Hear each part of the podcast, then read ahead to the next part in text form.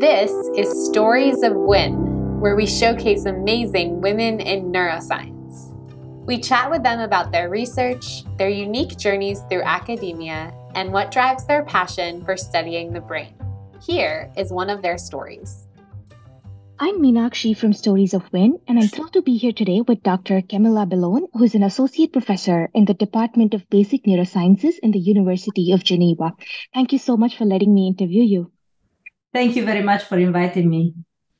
I would like to start off uh, by asking your neuroscience origin story. Um, how and when did you first become interested in studying the brain? So it was uh, during the university. I study pharmacy at the University of Milano and uh, I had the, the great uh, chance to have a, a, professor in neuropsychopharmacology that made me passion in uh, the brain and neuroscience. So I really, she was a, a great model, and I immediately understood that uh, I wanted to be like her. So it, it was a pleasure to have a teacher that really transmit me the passion for the brain and brain function and neuroscience. Uh, did that inspire you to go to graduate school? And did you did you have an idea where all you wanted to apply and and what programs you wanted to apply in? Yeah, so uh, I mean, she was uh, Monica Di Luca. She uh, was a professor of uh, neuropsychopharmacology at the University of Milano, and uh, she really inspired me. And uh, I, I, immediately knew I want to keep going, and so I started my PhD actually at University of Milano. But and then during the time I was working with her, I was doing a lot of molecular work um, then I was always intrigued by function. And uh, at that time, she was the one that pushed me to go abroad during my PhD to learn electrophysiology. So I'm really thankful for her way of uh, uh, doing science and for being able to push me to, to go further and learn uh, electrophysiology. So it was at the time that I moved to Geneva and did uh, finish my PhD with Christian Lüscher. That's awesome. So, was it like a, a study abroad program that was part of your curriculum in University of Milano? That is that's a really nice opportunity. Yeah, it's great. I mean, the University of Milano allowed you to stay abroad for half of the period of your PhD, so that was uh, really an uh, incredible experience. That's great. Um, can you tell us a little bit about um, what topics you focused on in graduate school? Um, and what was your research focus? Yeah, so as I say, I mean, I was uh, um, the the lab I trained at the beginning was really focused on understanding the molecular mechanism underlying synapses. So I was uh, I've been always uh, fascinated by the synapses uh, and uh, the, by the way how neurons communicate. And um, actually, the frustration came uh, from the molecular analysis because I really felt that where I miss uh, the function in the real communication. And so when I joined the laboratory of uh, Christian Lüscher in Geneva, I started working uh, on the synaptic basis uh, of drug addiction. So I was, uh, um, I have to admit, I was not never very passionate by drug addiction, but uh, really about synapses more. And so I used the, the model of uh, cocaine um, addiction just to in, have a good model for studying the synapses, synaptic function. So really how neurons communicate. I think that's um, a nice takeaway for listeners that sometimes you can be interested more in like the technique and the tool, and you can just have any starting point uh, as a model to to develop your interest and, and expertise in the technique. Um, and was there a crucial moment during graduate school that that made you realize this is the path for me and I want to do a postdoc and want to stay in academia, or were you considering uh, other career options? I have to say that during the PhD, I was uh, quite sure I wanted to uh, continue in academia and uh, at least doing a, a postdoc. And one of the reasons uh, is also that the postdoc is a great uh, uh, opportunity to travel even more. So uh, um, this is why from uh, Europe I moved back uh, to I moved to United States. So I was in San Francisco. So I, I took that as a unique opportunity, right, to to come to to go to the U.S. and have a different type of life, starting a new adventure. So this is was also one of the reasons uh, uh, that uh, uh, pushed me to to continuous. But of course, I was still very passionate about uh, the the topic. So this is why also I keep going um, in studying synapses and synaptic physiology. And I joined the laboratory of Roger Nicoll that uh, has been like a pioneer in synaptic physiology, understanding synaptic function. And was your postdoc research topic based on like a drug addiction model, or were you working on something different? It was really basic uh, uh, understanding on uh, of a synaptic function, and I have to say that uh, uh, Roger was uh, um, an excellent mentor because at the beginning he gave you really the opportunity to sniff around, as he say, and explore different subjects. So he did not impose me a project, specific project so at the time, I was uh, um, having this idea that maybe there is uh, something the experience uh, during the postnatal development uh, that influence the way synaptic uh, uh, synapses work. So he really left me the freedom to to really explore and somehow just um, think about the question I want to answer. And I, I was quite lucky in that. That's great. Um, and like you mentioned, the uh, the opportunity to to travel and work in different places is definitely a, a perk, but also, um, I mean, I'm assuming it can be very challenging as well, right? Were there were the challenges related to that during your postdoc, or were there other challenges, and um, how did you overcome that? Yeah, so my biggest challenge was that my um, future husband at the time was uh, my boyfriend. Uh, he stay in uh, Europe, so he's uh, he was working back in Geneva. So um, I mean, for me was uh, was a big step and big compromise, uh, but I was sure that um, it was worth. So I I traveled, I went there, but my compromise for work was that I told immediately, Roger, this is just I will do my project. I will do one project. I will do it until the end, but then I will be go back. And this is what I did. So uh, I mean, in life we always need to compromise. So this was, uh, and somehow I, I it was some it was my choice and i'm very happy how it goes but of course was uh, if i was alone would have been different experience but i still enjoy a lot. Exactly. Um, that's it's great that you could set set those expectations from the beginning and um, and make it work. Um, and and then could you tell us about the transition going from your postdoc to starting your own lab? Were you thinking about only labs in Geneva at that point? And yeah, how was how was that transition when you started your own lab? Yes, as I say, my boyfriend was uh, working in Geneva. He's working at the WHO, the World Health Organization. So I was uh, sure I want to go back to Geneva. And um, so I was uh, also in that case uh, very lucky that my previous mentor, Christian Luscher, uh, took me back in his lab after my first postdoc. And there I did uh, um, what is uh, I could call uh, the, the, typical Swiss pathway through academia because I really um, obtain a, a, grant for semi-independence and then independence through about all the years.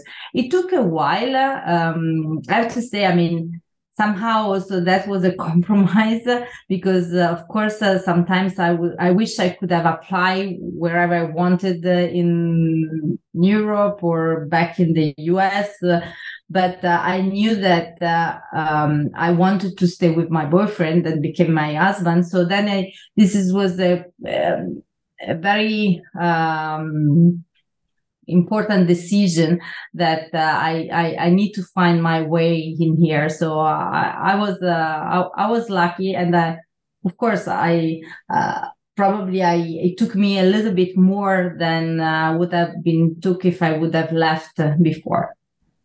For sure. I mean, we, it's a great lesson that we all work under constraints, but if we are passionate, we can we can still, you know, like your story is an example that you can always make it work at the end. Um, and so when you went back to um, Christian Luscher's lab, were you were you now thinking about different problems that that your own research program and lab would focus on, or were you working on kind of um, topics that were similar to your postdoc um, in San Francisco? I try to merge the two things. So in San Francisco, I work on this postnatal developmental uh, aspect of synaptic function.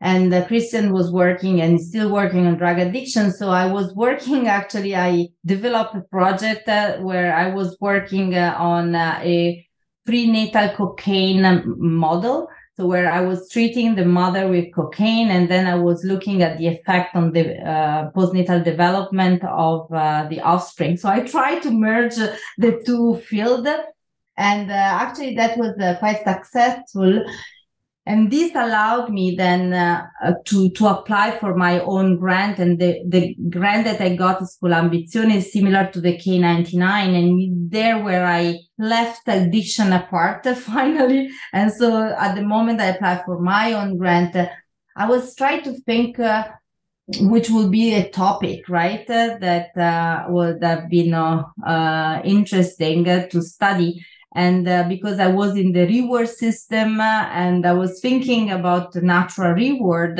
i mean for me was somehow natural to go towards social interaction. I'm very social person and i think that social interaction at least for myself are very rewarding. So this is how i end up uh, working on social behavior. That's that's beautiful. So would you say your lab currently is mainly focused on social behaviors um, and also are, are you um, synthesizing it with looking at synaptic physiology as well yeah so i mean the the, the somehow i was uh, at the beginning i i really called my lab synaptic basis of social behavior um, I think at the time, of course, the technology advanced, and uh, I was really fascinating by the behavioral analysis and by more system neuroscience approaches. So I was, uh, um, I took advantage of a technology to just go in a bigger picture. And I have to say that I become, as much as I'm uh, uh, in love with synapses, I really like and enjoy behavioral analysis. So I, this uh, somehow are at the extreme but i and this is what i'm trying more and more to do right to, to go from the behavior just down to the synapses passing through the circuit uh, and uh, the neuronal network. So it's challenging uh, uh this uh, gap, but I think that uh, is the is where I want to go. Definitely an important gap to bridge. Um, could you give us maybe like a couple of examples about how you actually bridge this gap, like a couple of topics where you maybe like where you're trying to go all the way from behavior deep down to the synapse? Yeah, I have a, a funny Mm, maybe um, thing to say in that regard because so when I was uh, working on drug addiction at the very beginning, we were starting from synaptic function, and every time we were finding something interesting in the synapses, we were always asking ourselves which will be the behavioral readout.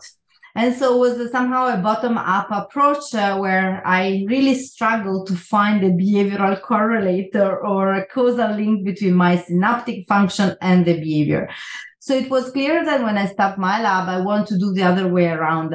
So normally what I do is now I start from a, a behavior. And then i try to see where there where in the brain is encoded the, the synaptic uh, uh, plasticity uh, that is related to that behavior. So it's uh, the other way around the top down approach now yeah, yeah, that's that's definitely an interesting um, switch up. Are there particular regions um, that you that you look at when you're studying social behaviors, and can you just give a give us like a couple of examples of uh, research topics that your that your lab focuses on?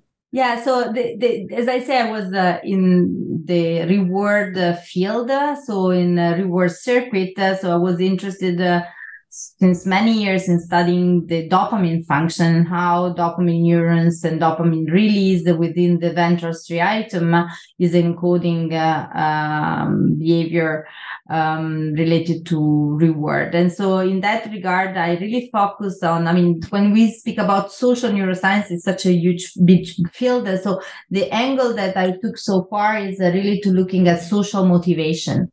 And uh, the idea is really I have to say that the, the one of the ideas also came from uh, um, the pathological aspect, where I was also interested in understanding social dysfunction related to psychiatric disorder like autism.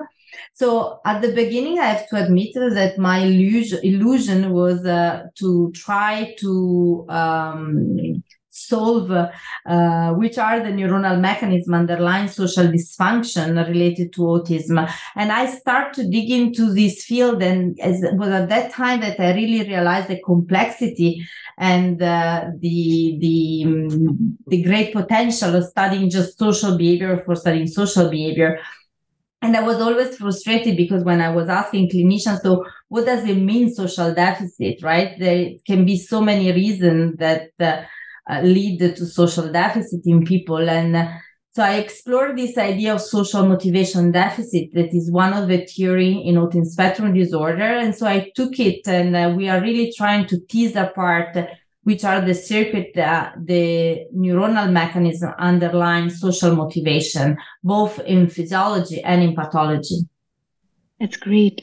Um, that's a very interesting topic, um, and I really look forward to to seeing um, all the interesting findings uh, that are coming from your lab and coming in, coming up in future.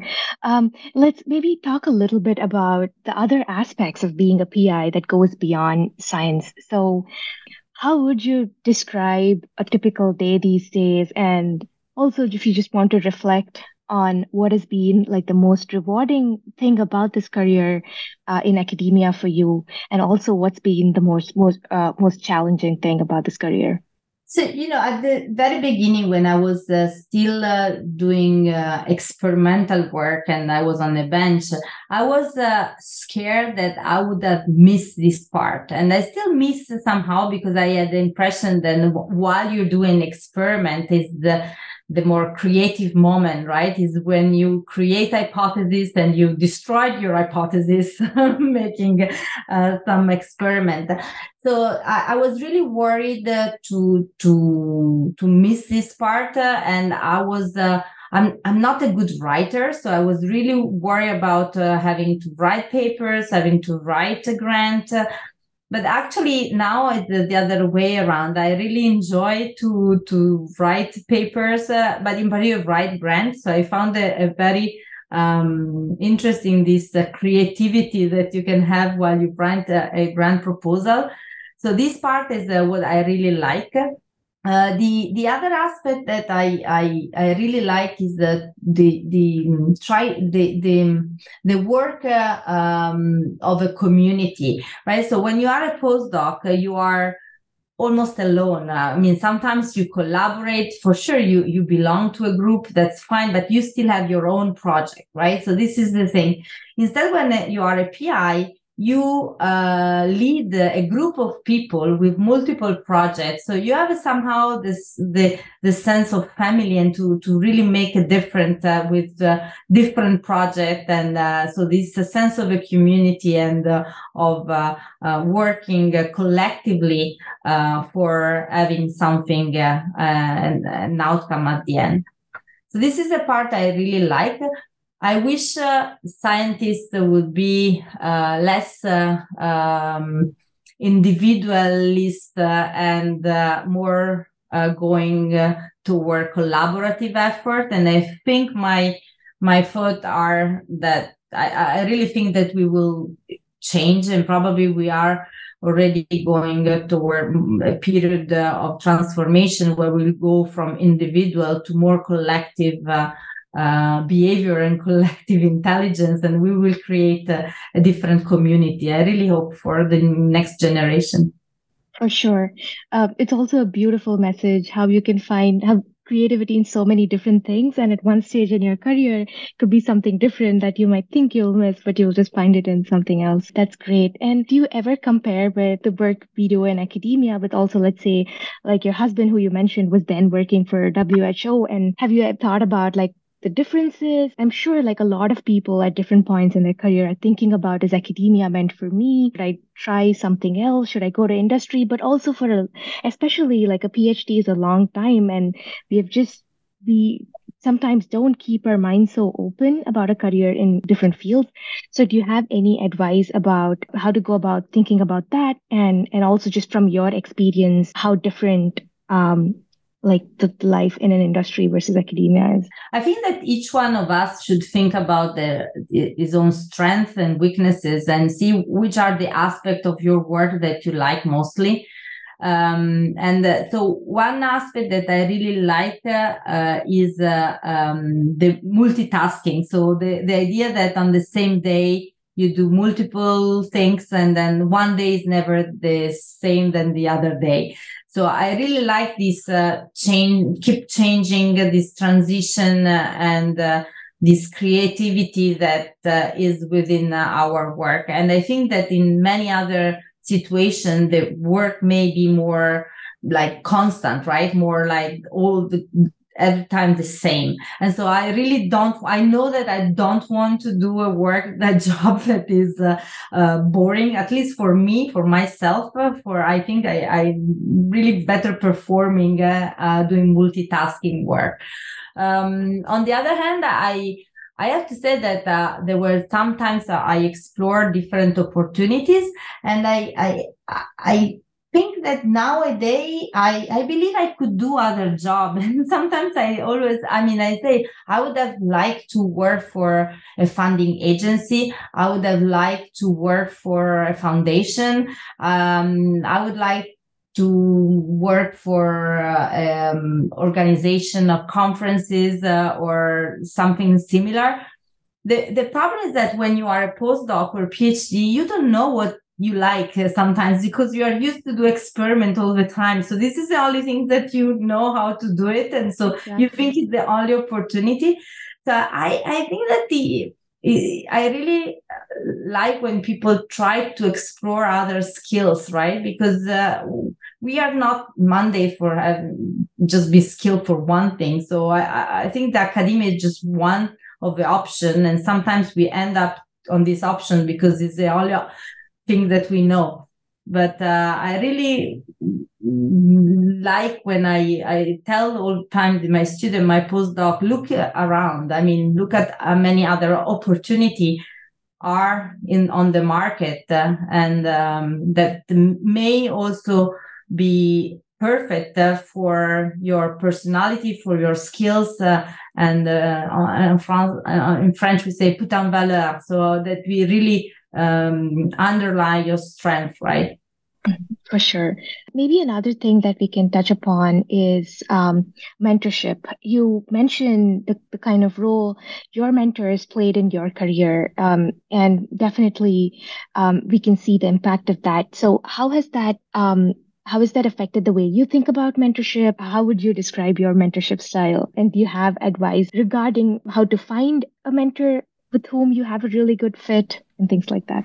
Yeah, so I, I always say a mentor is forever. A good mentor is forever because it's a, I mean, for me, it's the type of person uh, on which you can count on, right? All the time. Is a person for me that uh, give me the honest uh, feedback on a grant proposal, on a paper, um, that uh, is is really honest. And I think that we we miss a little bit of honesty in the field sometimes between colleagues. So at least a mentor should be the one that is really always honest with you. Um, I I always uh, I I perfectly know my the the pro and con right of myself or other people. So what i try to do i try to take the the most positive quality that i think are within my mentors uh, and really to to put them together and do my best to transmit that uh, uh, to to my mentee. Um, of course i mean i'm sure that, that I, I i'm sure i have a lot of weaknesses. I'm not perfect at all. So but sometimes i would like to know right uh, what i could do better. How can i improve i mean we can always improve um, and then I, I really value, I always tell the people uh, the importance of uh, uh, the network across PhD and postdoc. I have some friends from PhD uh, school that are still my very good friends and are people uh, that I really trust uh, and are my first reviewers, right? I always ask them to review my papers. And I think the importance of a community, belong to a community and uh, be surrounded by honest people, that people that give you honest feedback. This is my um, suggestion all the time.